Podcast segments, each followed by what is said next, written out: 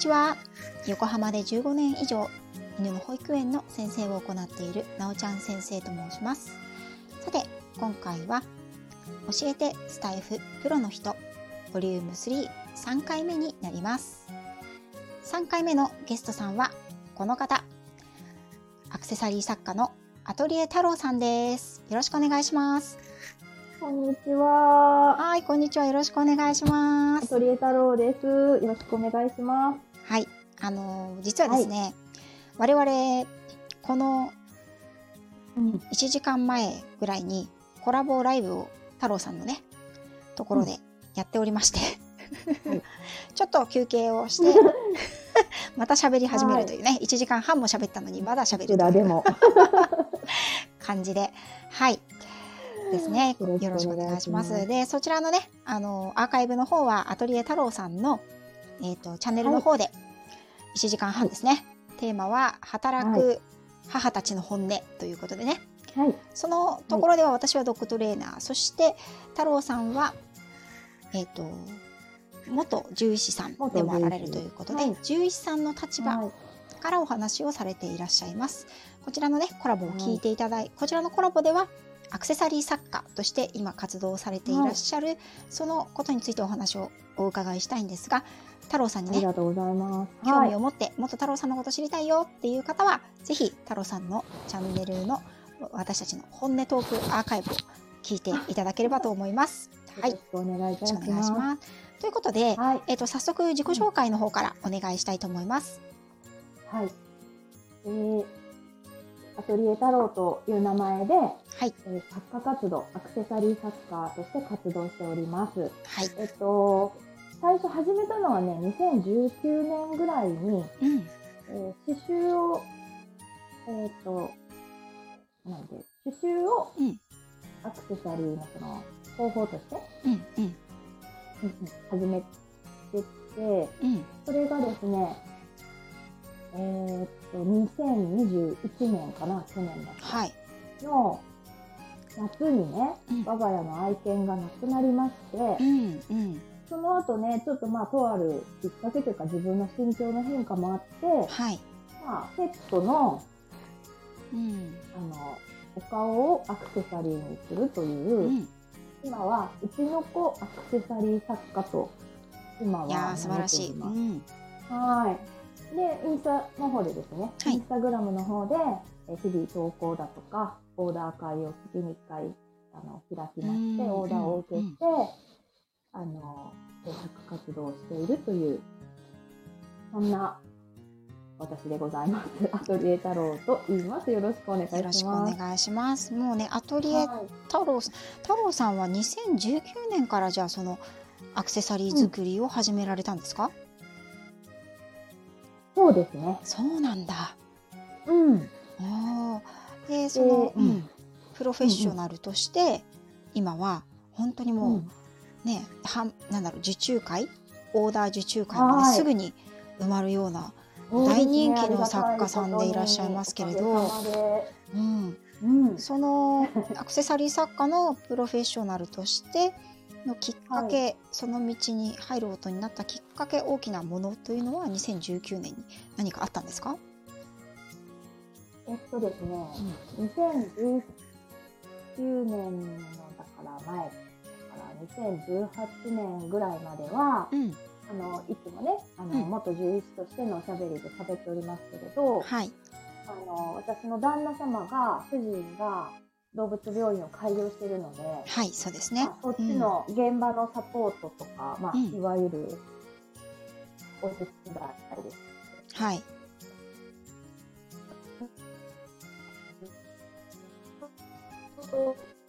しかうん。それと経理かな、経理事務。うんうん。はい、みたいな、そういうことしかしてなかったんですけれど、はい、ですけど、子供が4人生まれて、うん、4人目の子供が、うん、えっと、2017年生まれなんですよ。だから2018年ぐらいまでの1年で、う。結構私の中でね、あの、いろいろとキャパオーバーになりまして、4人ですからねメンタ。ルも、うん 体力もう。ん、体力よりメンタルがやっぱりオーバーになったことの方が大きいと思うんですけど、うんうんうんですごくしんどさを感じててはい。潜在意識の勉強をしたんです。おお、意識の勉強。このはじこの話もしかしてちゃんとするの初めてかな。潜在意識ってご存知ですか？うん、わかります。その顕在意識と潜在意識にね、人の意識が分かれてて、普段は出てこない意識のことですよね。そうそうそう。そう、うん。そうですそうです。で私はそのいわゆる自分のけ、まあ、人生というか生活というか日々のうん、しんどさがしんどすぎて辛すぎてはい。そういううメンタルの勉強にちょっと出会ったと言いますか。おーなぜ私がこんなにしんどさを感じているのかとかうん幸せ感、あの順風満帆で幸せなはずなんですよ。旦那さんのお仕事もうまくいっている、うん、子供が4人もできている、うん。周りから見たらね、周りから見たらなんなんとあの幸せそうなね。そうそうそうそう、うん。でも私自身がとってもしんどかったんですね。うん、うん、うん。でそれは何かなということをうん、なんとかもがいてる時だったんですよちょうどあー2018年。こそうなんだ。うん。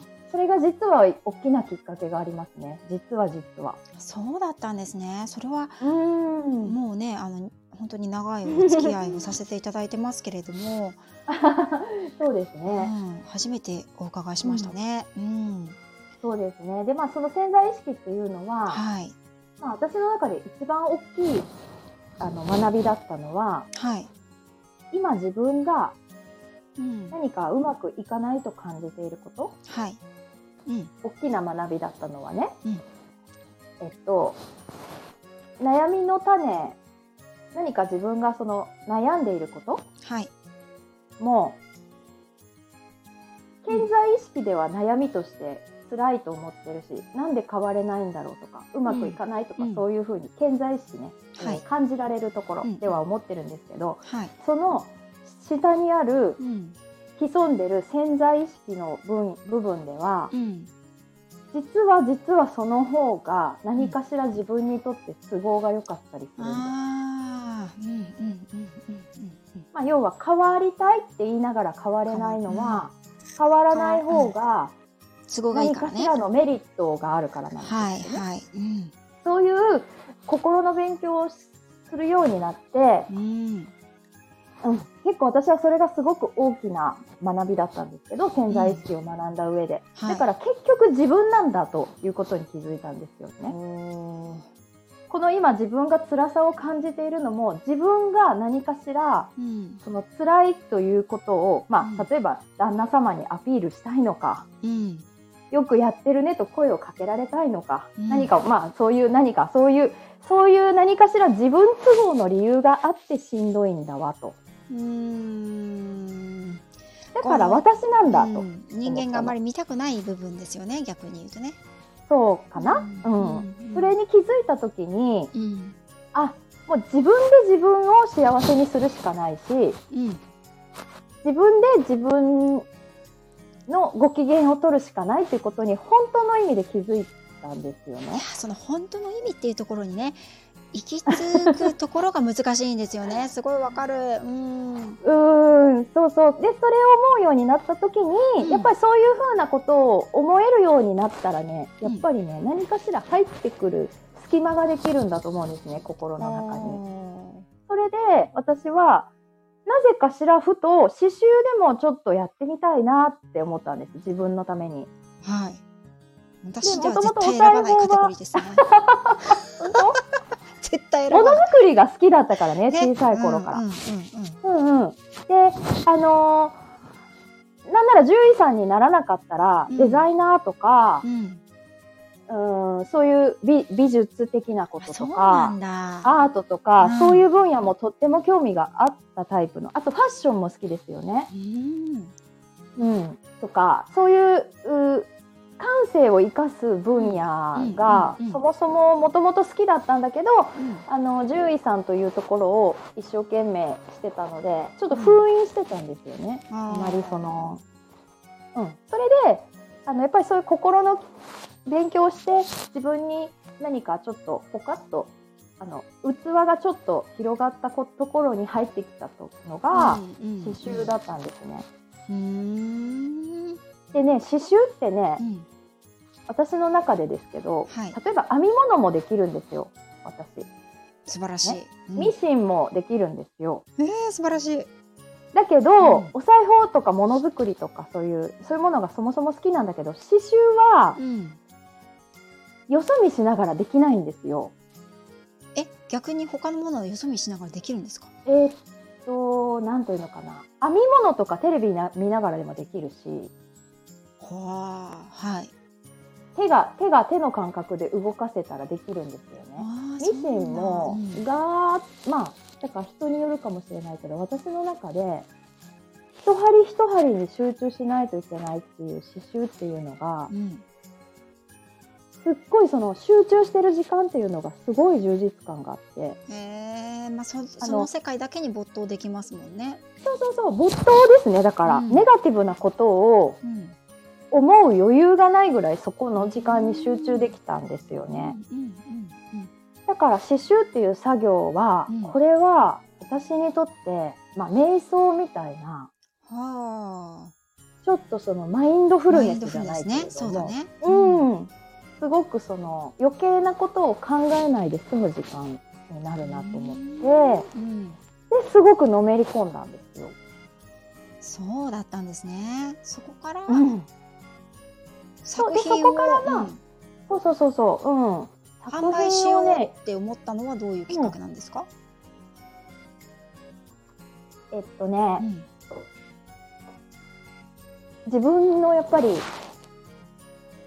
えー自分にしかできない世界を作りたかったからかな。やっぱりほら旦那様が開業してるから、えー獣医師として手伝いますとか。うん。っていうのがあるじゃないですか。うんうんでも私じゃないといけないことってなんだろうっていう時にうん。やっぱり何かをしたくなったんですよ。うんうんはい。でまあそういう作家みたいなことをまあ最初はね今ほどのスタートじゃなく本当にちょっとしたことだったかもしれないんですけどうん。でも気持ちはそっちにまあ動いてたんだと思うんですけどうんうんでいろんなその何がじゃあで作れるかな何ができるかなっていう時にいろいろ自分を分析するじゃないですか。うんうん。そうですね。すごく緻密すぎることはできない。うん緻密に見えるじゃないですか私がやってること。めちゃくちゃでもうん緻密の権下ですけどね。私の中ではその自由度が効くんですよ。ちょっとこう。そうそうとかね。あのうんとか。うん例えばだけど刺繍のねクロスステッチってご存知ですか？いやもう刺繍っていうものがどういうものかっていうので精一杯です。そっか。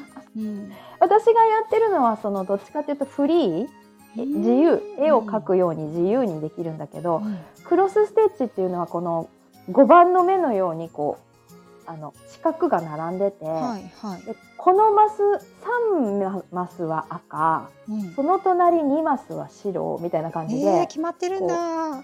決まっていって最終的にこう絵画みたいなアートみたいな1枚の絵が出来上がるみたいなクロスステッチっていうやつもあるんですけど、うんうんうんそのじゃあ3マス進んで2マス行って間違ったらあ全部やり直さなくちゃいけないみたいなのは苦手だし私は 私は苦手。想像しただけでもう鼻血が出そうです。だからそういうなんか自分にストレスのないことを、まあ、心の勉強してたのもあって、うんうんうんうん。無理しないっていうこと、うん。それと自然に楽しくやれるっていうこと、うん。うん。であのたワクワクしながらできるっていうのをやりだしたら、うん。苦手を排除するとあ小さな世界でこうキュッとかこう可愛らしさとかうんうん。こうキラキラ感を凝縮させるっていうのでアクセサリーの方に気持ちがいったの。そうなんだ。ああとは、うん。その自分で自分をご機嫌にするっていうこと、自分で幸せにするっていうのの一つに、やっぱりアクセサリーってあるよなっていうのにも気づいて。そうですね。やっぱりお母さんしてると、うん。アクセサリーって邪魔じゃないですか？まあお母さんする前からそもそもしないのでね私は。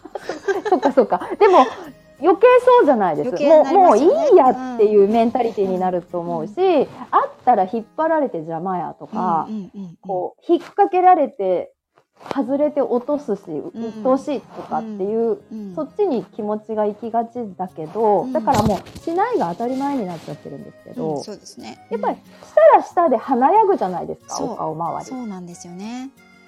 それによって自分の気持ちもちょっと、あ、なんかちょっと今日は、今日の私って、なんかちょっとこう、うやっぱり小さな幸せだけれど、うん。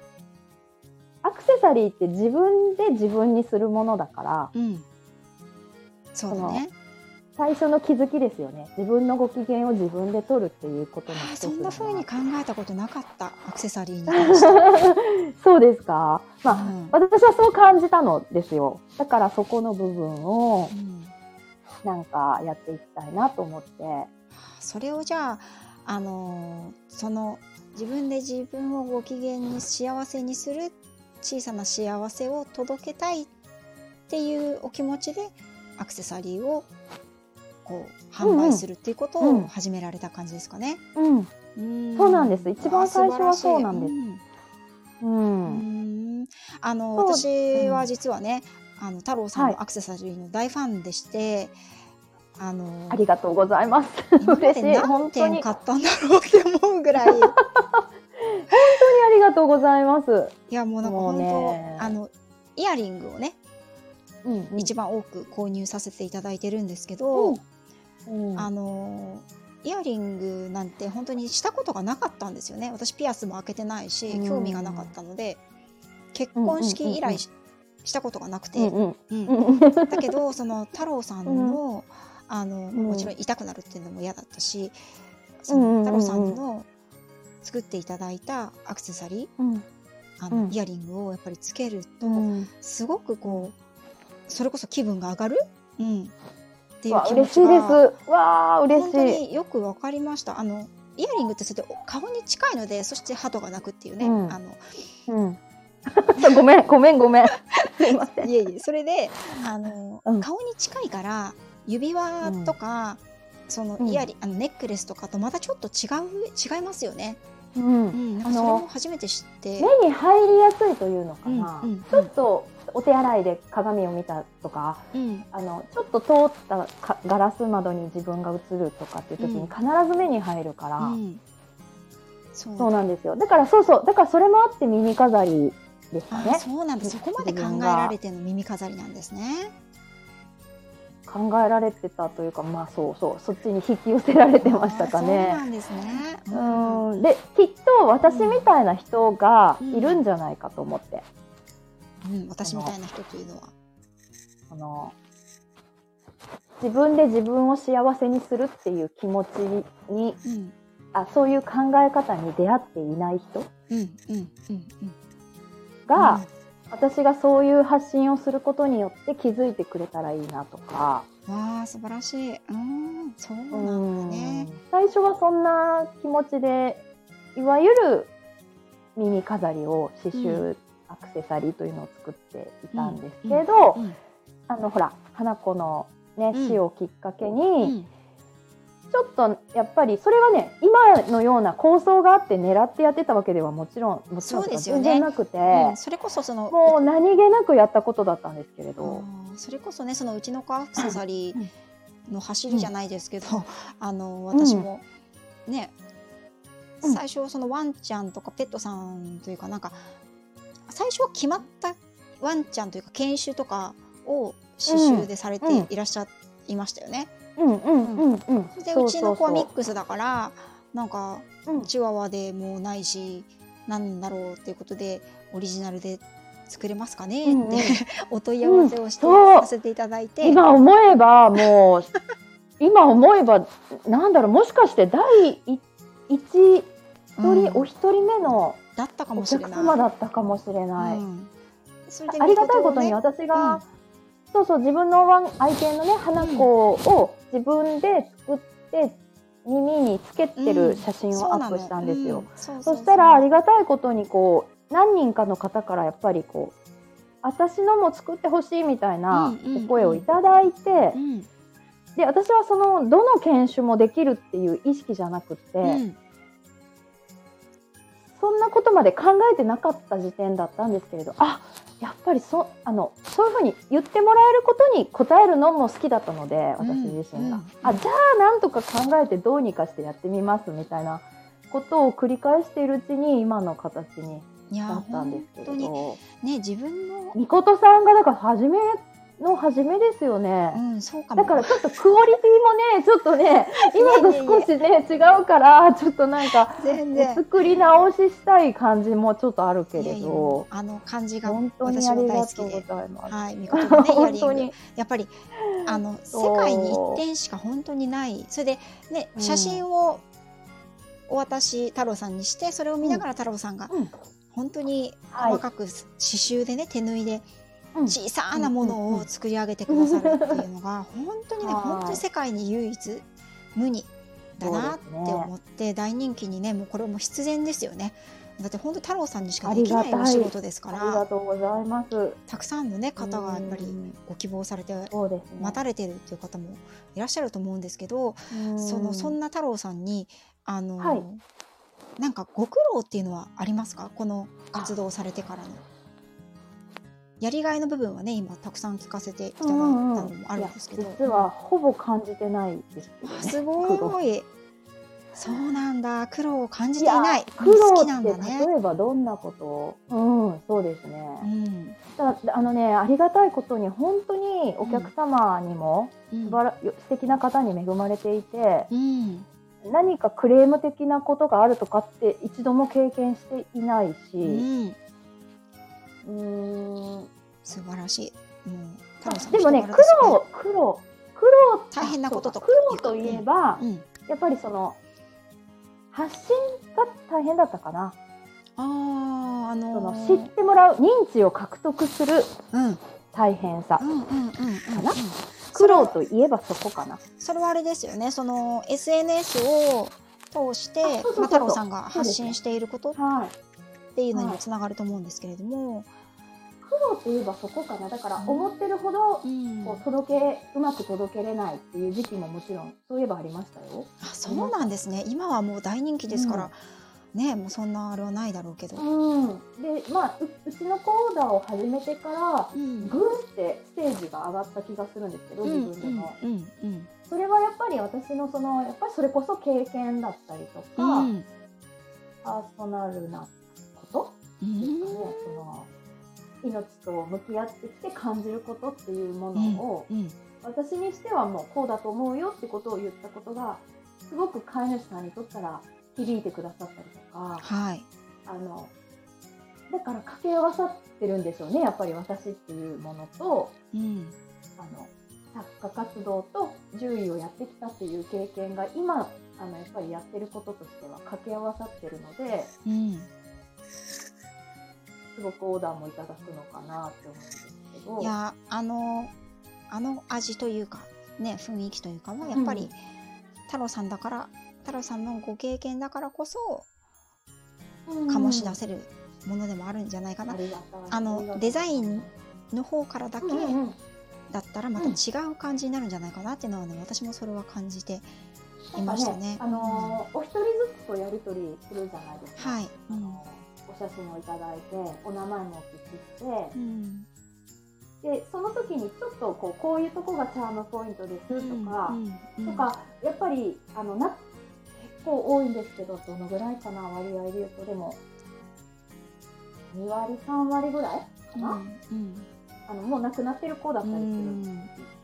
うんそれはもちろんあるでしょうね。うん。うん、あとはすごく大きな病気を経験して乗り越えたとか。うんうんでその時のお話っていうのがやっぱり私はもうすごくその飼い主さんがその時どういうふうに悩んだかとかうん。こう今もどういうことで悩んだり迷ったりしておられるかとかっていうのがやっぱり分かっちゃうので、うん。あのね。インスタのうん。投稿には上が上げてない部分でのやり取りの部分でもそれはやり取りでうん私が感じたことはお伝えしたりするんですよね。なんか今すごくそうやって辛い思いされてるかもしれないけれどもうん。あのご縁がいかに大きかったかっていうことの証だよねとか例えばね、うん。今すごくロスで苦しんでるっておっしゃるんだとしたら、うん。なんか私なりに伝えたいなと思うことはいつも伝えるんですよ。うん。そうするとすごくそれによってなんか救われてくださる方もいらっしゃって。いや素晴らしいお仕事ですよね。なんか だからそうですね、うん。すごくそうなんですよ。だから。それはやっぱり店頭で並べられてるものをただ買うっていうものとは全然違うものが、うんね、届けられてその作品と同時にその思いのやり取りを飼い主様たちとされてるっていうこととあとはそのうん太郎さんが獣医さんとしての経験がその飼い主さんに寄り添うあのために必要だったわけじゃないですか。うん、うん。それもやっぱり大きいと思うし、うん、それはやっぱり太郎さんのねね。プロの作家さんとしてされてる中でのある種うん。やりがいなのかなって今お話をおそうですね伺いしながら。だからうん。そういう点でも苦労は特にないというかうん。自然とやってることなんですねそういうことも。うんそうなんですね。ありがたいことに、何かこう、まあ、苦労はだから、うん。もう本当にそうなるまでの発信の時にいろいろ悩みましたよ、うん。だから、SNS の届け方ですよね。あーそういうのは何かお勉強されたりしたんですか？リールを使った方がいいよとかなんかあ一応ねなんか一応勉強しました。あそうなんだ。けど、うん。勉強したけど、うん、それが100%当たるとかうまくいくとか限らなくないですか？そりゃそうですよ何事もね。一応やってみるけど、でも、うん。でその手応えがどこまで、うん。あのあこれは来たって思えるかっていうとそんなのもそんなに多くなうん。そんなにだったので、うん。そこがし,、まあ、しんどさっていうかそのほらうん。なんだろうなってやっぱりそんなにうまくいけてないのかなとか、うん。うんあまり響かないのかなというふうに悩むことはあっうんたかな、うそういう。なんだ。なんか今あの、うんインスタで作品など上げられていらっしゃいますけど、うん。あの音声配信もねスタンド FM ももう2年されてるじゃないですか。でその音声でおしゃべりをされていてそこから集客につながったりとかっていうことはあるんですか、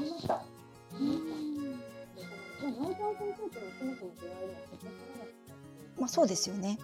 あの完全にスタイフじゃなかったら出会ってない仲ですからね私たち。が、そうやってすごくファンになってくださったりとか、うん。で、えっと、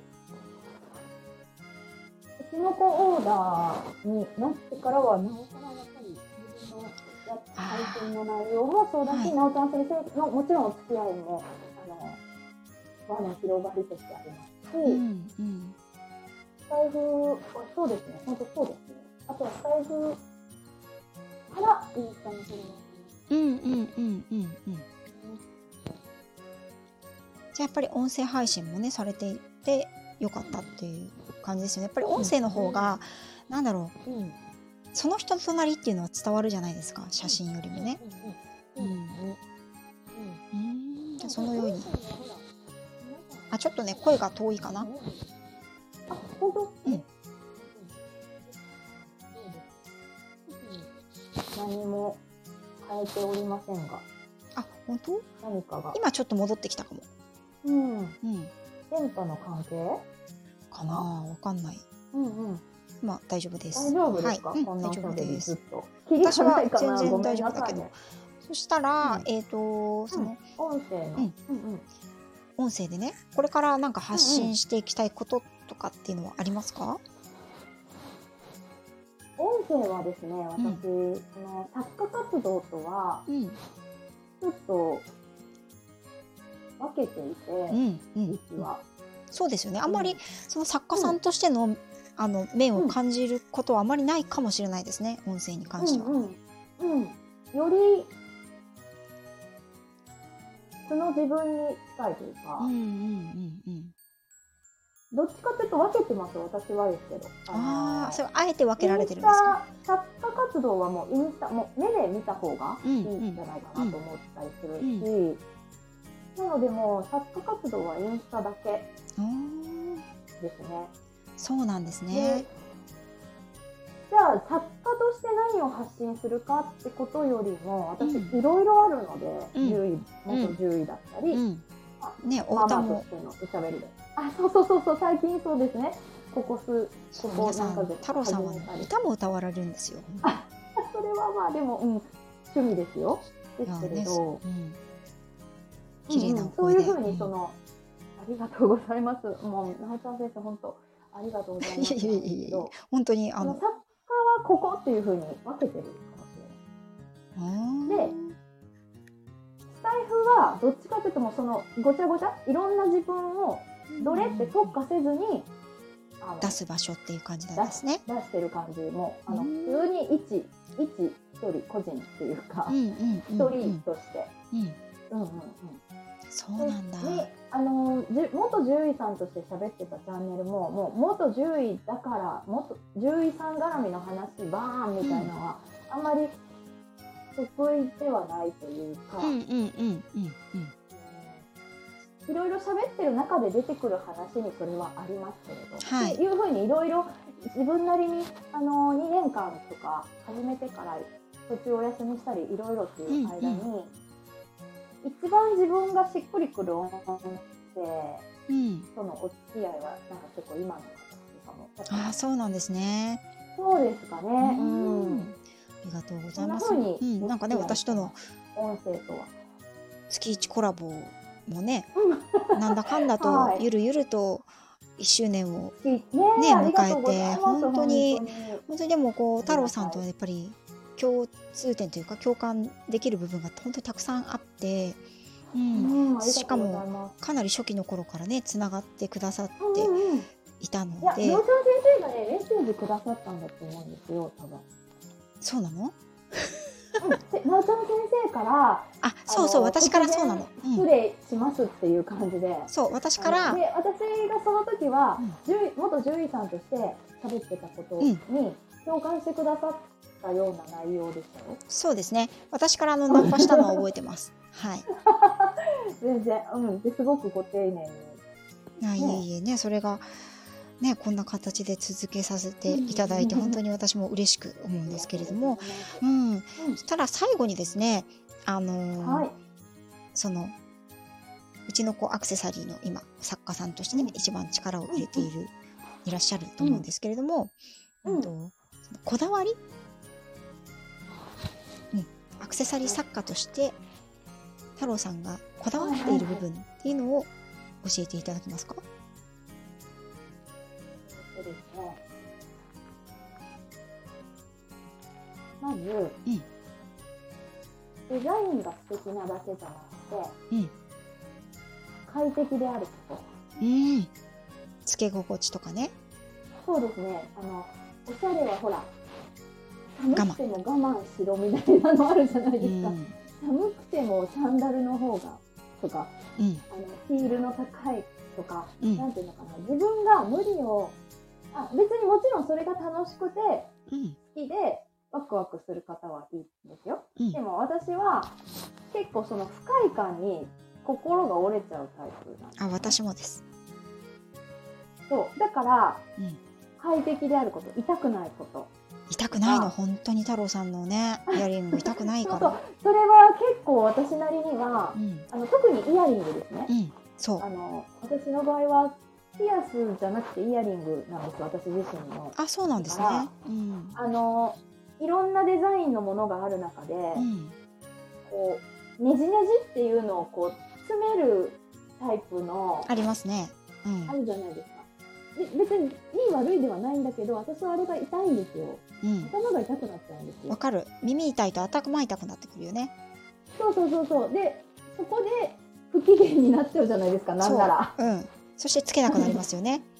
そうそうそうそうそう、うん。そういうのがないようにっていうのがまああの作家としてそうだな。具体的に一番はデザイン以上に快適であるっていう。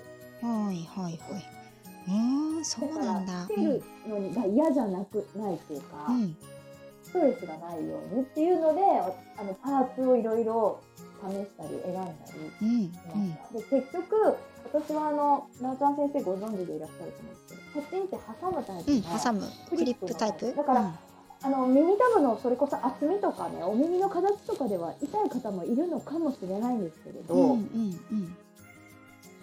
自分が一一番しっくりするやつ。あとほら不安定で落ちそうになるのも嫌じゃないですか。ああそりゃそうですよね。いつもも心配してなきゃいけないみたいなね。そうそう。でそれもある程度クリアしてるものとか、うんうんうんパーツ選びとかは結構、はいうんこれっていうのをうん。探した感じでしたね。あー確かにそれはすごいなんかあのパーツというかそれにすごく尽力されてるんだろうなっていうのが本当に伝わりますよね。うん本当ですか、うん、うん。この前も言ったけどうちのの母親はね耳たぶが厚くて、なんどんなイヤリングつけても痛くてもうすぐ取っちゃう人なんだけど、私とね、うんあの太郎さんに作っていただいたはい。みことのイヤリグングをちょっとつけさせてたら、うん。もうついてるの忘れて家に帰ったというね、本そうそうそうそう。あ 痛くないから忘れてたわみたいな感じで。当アレルギーも大丈夫だったんですね。うん、なんか本人その時は何も言ってなかったから、ね、それで今、母ののあのお送れたお誕生日プレゼントをね、うん。太郎さんにオーダー してるところなんですけど。そうだからまあアレルギーもね、うん。一個、まあ、アクセサリー作家としてはそうですよね。関。門なんですよね。であの短時間だからアレルギーが出なかったのかもしれなかったうんうん、りとか、そうですね。うん、あとはその日の体調によってもアレルギーってありますよ出,、ねたり出なかったりがするから、やっぱり状態っていうか調子の悪い時に出る可能性とかがあるんでうんうんはうんその辺はちょっともうどうなるかなんですけど、あはのお客様でねそれでもどうにかならないかって言ってくださる方がいらっしゃっい。てそうなんだ。あのプラスチックタイプのね透明なはい。まあまあほぼほぼ私は見たいつけ心地で使えるんじゃないかと思ったものをそれも探したんですね。うん。だから完全に金属アレルギーアウトっていう方は、うん。あの樹脂、樹脂の。樹脂でね、うん、対応していただけるんですね。うん、それも、そういうのもこだわりっていうか、そこでの、うん。やっぱりデザインが好きだけど、うん。そこが気になるから、あるある。うん。まあ、っていうのよくあ私ありはあったんですますよね。うん。そこに安心感のあるものうってんこだわりかな。う。んうんうんうん。うん。そっか、本当にあの太郎さんのね、そうだからおっしゃってくださいよ。ね、あの太郎さんのアクセサリーね。あのこれ聞いて気になった方はよかったら、はい。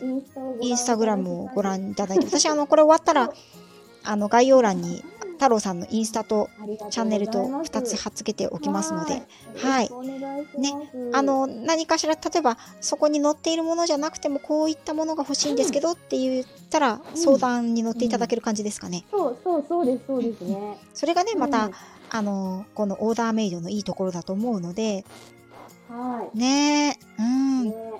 というちょっとね、うん。今だからありがたいことにうちの子があるね程度かなり定期的にいっぱいいっぱいの状態なうんんですよ。すごい、だからそれを始める前のうん。お花みたいなやつとか、うんうん。ビーズを使ったね、あのデザインのものとかをあのアップする隙間もなくなっちゃってるんですよね。あ あそうなんだ。うん。だからかなり昔に作っていただいたりうんとか、うんうん。あとそのインスタのハイライトってあるじゃないですか。はい。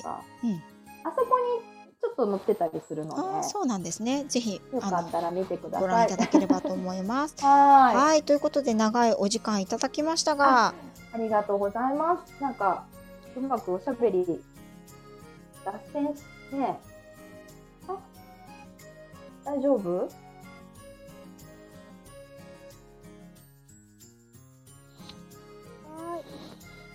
はい、えっ、と、すみませんでした。私がね、今アクシデントで一回ちょっと落ちてしまったので、あの、取り直しをここからしてるんですけれども、ありがとうございます。はね、はい、うんあの、アクセサリー作家のアトリエ太郎さんにお越しいただきました。ね、本当に長い時間、ありがとうございました。けど、たったらしい話できたんでしょうかね大丈夫？あ大丈夫だと思いますよ。うん。ね、あの、作品気になる方はぜひインスタグラムにね、飛んでご覧いただければと思います。私もおすすめです。はい。ということで、本日は、あの、教えてスタイフプロの人、3回目のゲストは、アクセサリー作家、刺繍アクセサリー作家のアトリエ太郎さんでした。本当にありがとうございました。これからもよろしくお願いします。はいこちらこそ、本当にいつもありがとうございます。はい。